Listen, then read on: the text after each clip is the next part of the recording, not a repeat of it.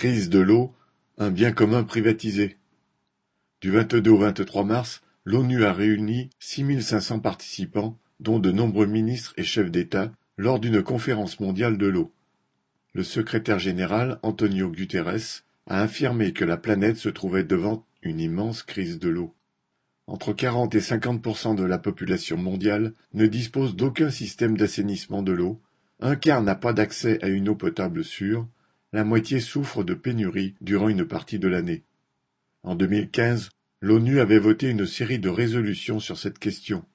Elle promettait ou espérait que l'humanité aurait en 2030 accès à l'eau potable, qu'on ne verrait plus ces centaines de millions de femmes passer leur vie à attendre devant un malheureux robinet et perdre leur santé à porter les lourds bidons familiaux, que des enfants ne mourraient plus du choléra pour avoir bu de l'eau souillée. L'espoir était que les champs pourraient être irrigués et les populations nourries, que le progrès technique en matière d'assainissement et de distribution servirait à tous. Mais la conférence de 2023 n'a constaté aucun progrès et a voté une nouvelle série de vœux pieux. Le réchauffement climatique accélère encore la crise hydrique. L'eau des grands fleuves, comme le Nil, le Mékong, l'Euphrate ou le Niger, est âprement disputée par les États qu'ils traversent. Les grands propriétaires, capitalistes de l'agriculture, de l'industrie ou des loisirs, s'approprient les ressources communes. Cela va du ridicule au révoltant. Des méga-bassines du Poitou et des golfs arrosés en période de canicule, jusqu'aux piscines des Hauts de Port-au-Prince, bien remplies pendant que le peuple des bidonvilles d'Haïti n'a rien à boire. Cette répartition est toujours fondée sur le droit du plus fort ou du plus riche. Il ne manque pas d'eau sur la planète, ce qui manque de plus en plus, c'est de l'eau non polluée, non accaparée par des groupes privés, et les équipements permettant de l'acheminer vers ceux qui en ont besoin. Car l'eau, tout indispensable qu'elle soit à la vie, est une marchandise. Elle est à vendre, elle a un prix, grâce auquel certains capitalistes peuvent prospérer. Les États prétendument au service de l'intérêt général sont les porteurs d'eau des grands propriétaires. En France, une fois les services d'adduction et d'assainissement mis en place par les collectivités avec l'argent public, la distribution d'eau a été le plus souvent concédée à des groupes privés.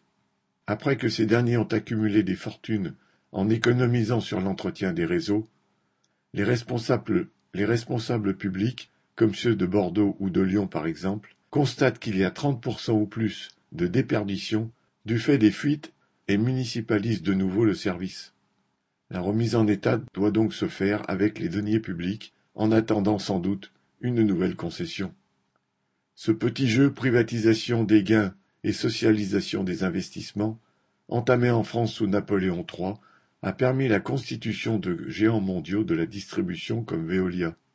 Ce groupe a fait en 2022, année de canicule s'il en fut, un bénéfice record. Quand par extraordinaire un État comme l'Argentine nationalise sa compagnie des eaux en accusant en l'occurrence Suez, rachetée depuis par Veolia, de rançonner la population, il se trouve un tribunal pour condamner le pays à dédommager la multinationale française.